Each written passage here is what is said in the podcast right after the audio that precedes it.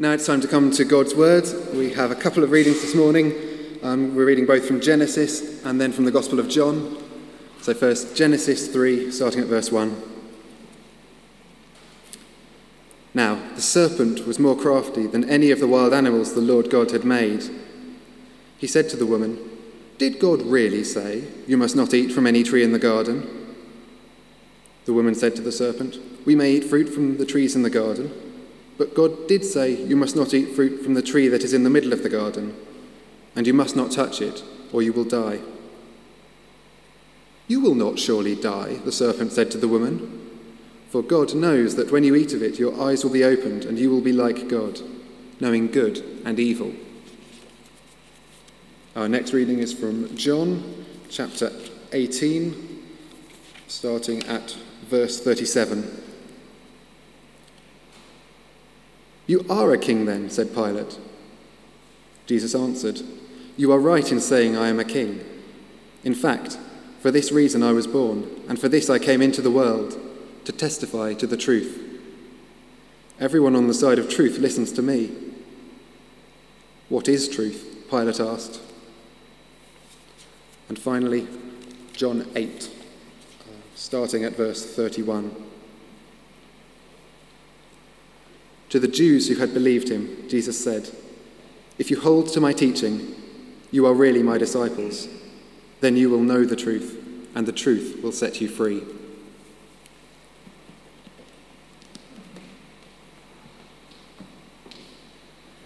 Thank you, Thomas, and thank you, Susie and Paul, for sharing with us.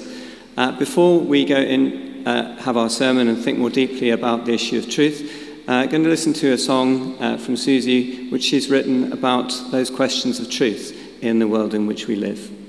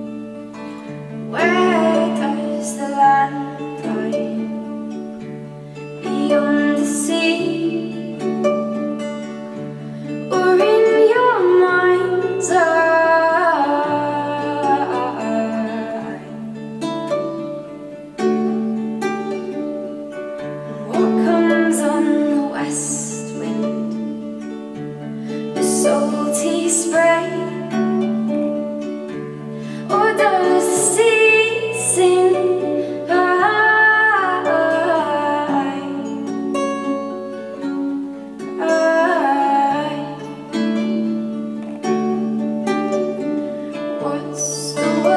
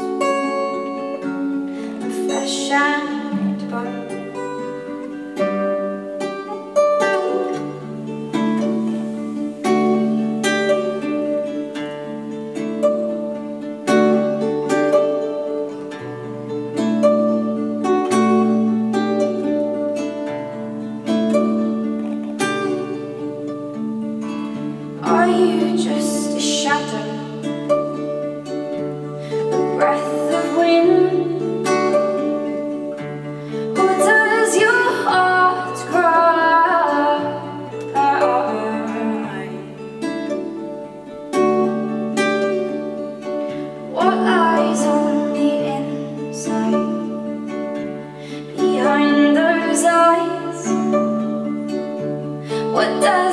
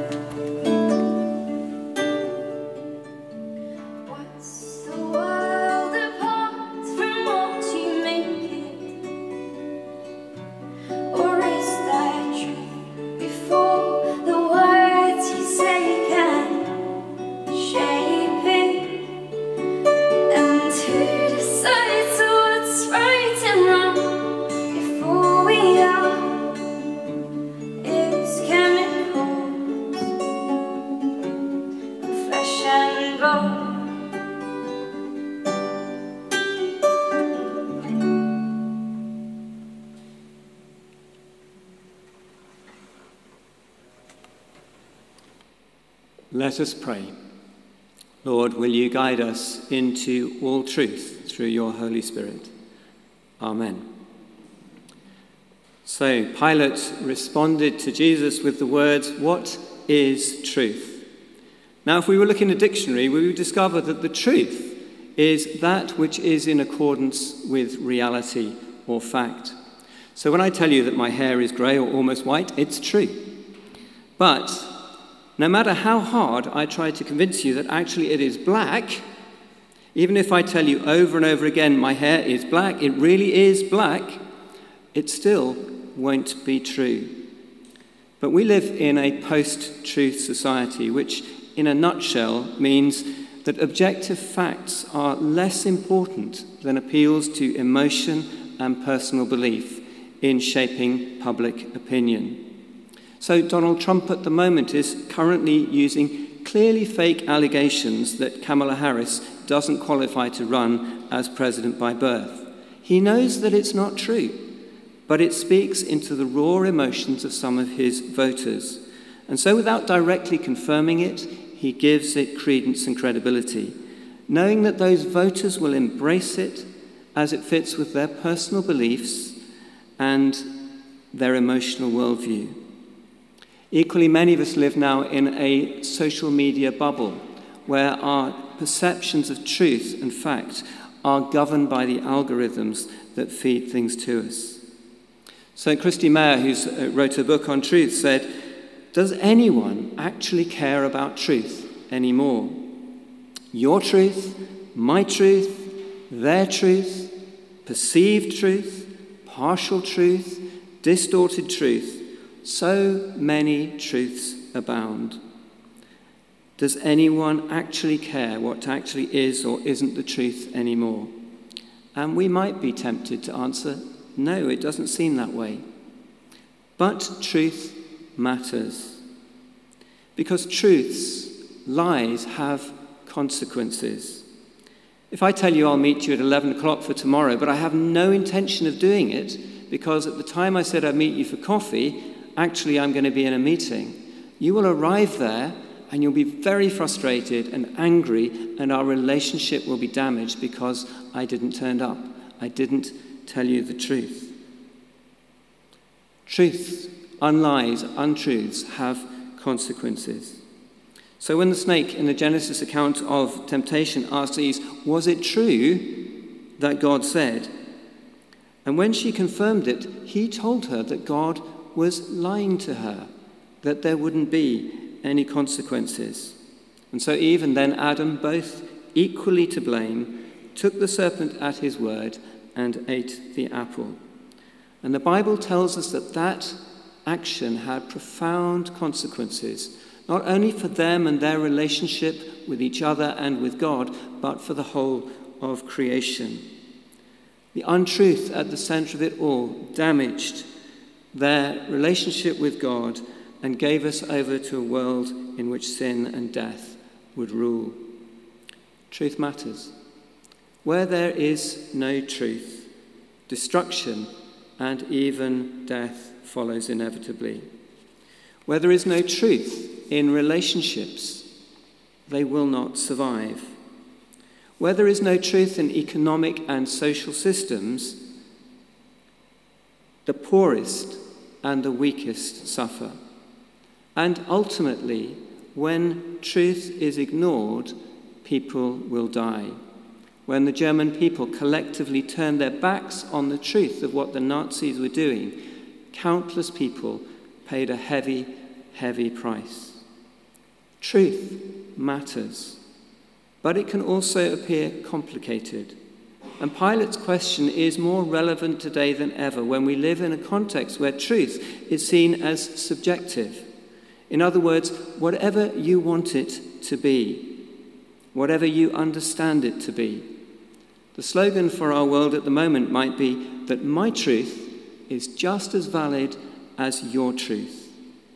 And it seems that those in power have embraced this, replacing analysis and discussion from experts with simple statements of opinion.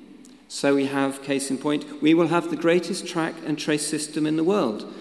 but seemingly without any evidence to back up that claim. So we have no way of knowing whether or not it is true. It might be, but we don't know. What is truth? Or perhaps more specifically, what is the truth for us that as Christians we're called to affirm and speak out? In John 14, Jesus and Thomas, I found myself wondering, was he Tom to his friends? Have a discussion about the direction of the disciples' lives. And Jesus has just told the disciples that he's going to go ahead and prepare a place for them to come and be with him. And Thomas says, in effect, that's great, but we don't know where you're going. So, how can we know the way? And what he wants essentially is a roadmap, something that lays out what he has to do, how to get there, where to go. He wants the practical details, the facts. And the Greek word that he used for knowing there is oida, which is all about factual truth or knowledge, objective truth. But when Jesus replies, he says, I am the way, the truth, and the life. The truth. And if you really knew me, you would know the Father as well. And the word for knowing here is a different word in Greek. It's ginosko, which describes a knowledge which is learned from relationships. It's a deep and intimate form of knowing, like the kind of knowing that you have in a marriage. And it's based on personal experience out of which we discover the truth of who the other is.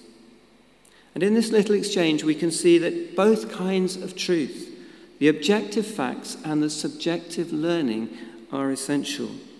Because truth is both personal. For us as Christians, it's rooted in our knowledge of Jesus, and it's also objective.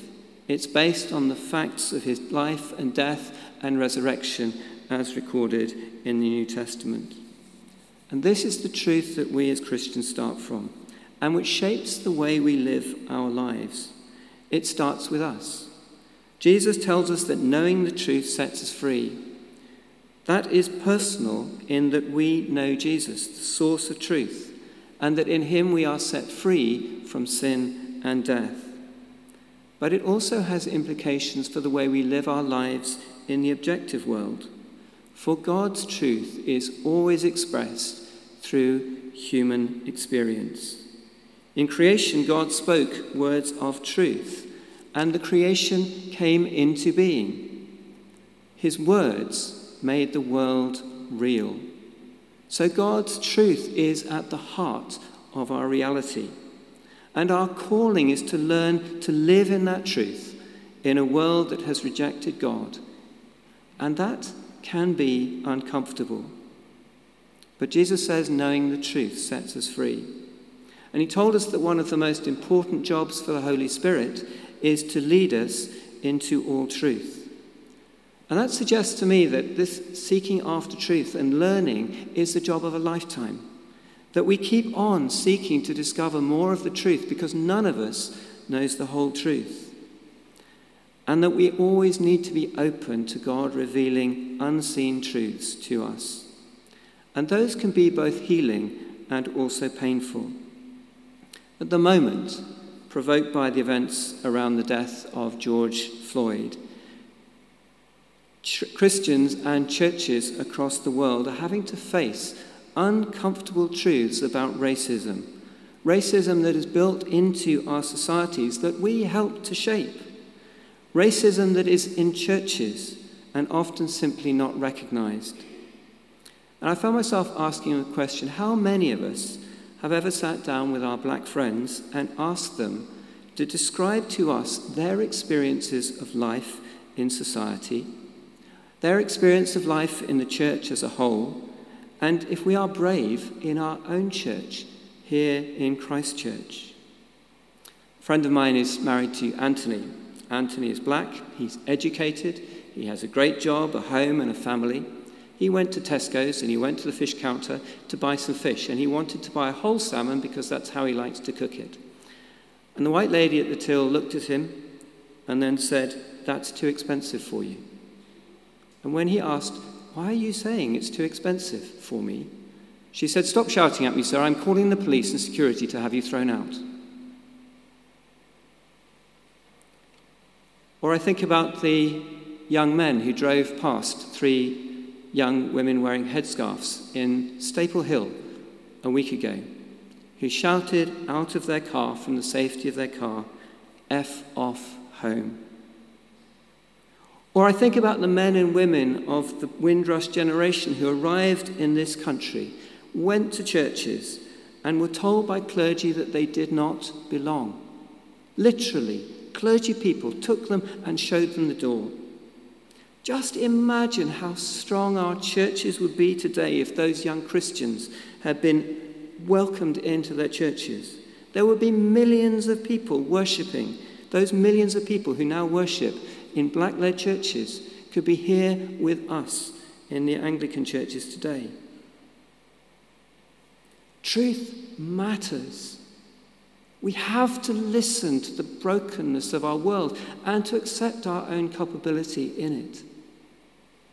It needs to be spoken out. It needs to be spoken in confession.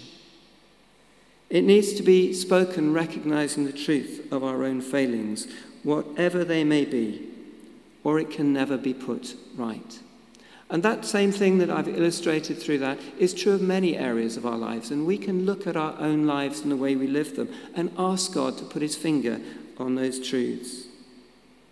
And truth needs to be spoken out in love, because otherwise it can so easily become a way of belittling others and putting them down. Jesus spoke truth, but never to say, I am right, but you, poor thing, you're wrong. Unlike me. Truth also needs to be spoken out with courage in a world where truth is regarded with suspicion and where so, even any strong assertion of spiritual truth is associated with extremism or even terrorism. Even some of the bishops that I have spoken to have told me that even though they know truth matters, they're afraid of, of speaking out certain truths because of whom they might offend or might alienate or because of the reaction they might get. So today, more than ever, truth needs to be spoken with wisdom, and the Spirit of God gives us wisdom. And Jesus says, If any of you lacks wisdom, ask God who will give it to us.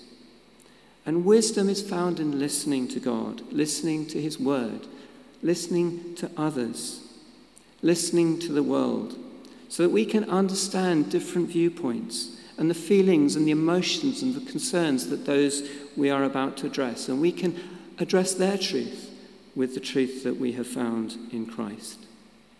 And finally, we can't stop in the search for truth. We can't stop speaking the truth to power and exposing lies. Someone on a social media thread where people were discussing the way in which uh, the A level results have been arrived at and the fact that that outcome seems to have privileged those who are wealthier and disadvantaged those from less privileged backgrounds. And this person responded with weariness. He said, All the news on this has been quite overblown and tedious. In other words, he was saying, Can't we move on? And the answer must be no. We should never grow weary of seeking the truth, of holding people to account, of speaking out the truth as we've received it and fighting for the truth, because otherwise people suffer. A man called Timothy Snyder wrote that to abandon facts is to abandon freedom. May we never give up on our calling to live in the truth, to live with the truth, and to speak the truth. For in do so, doing so, we will model the example of Jesus and will be attentive to the leading of the Holy Spirit of God. Amen.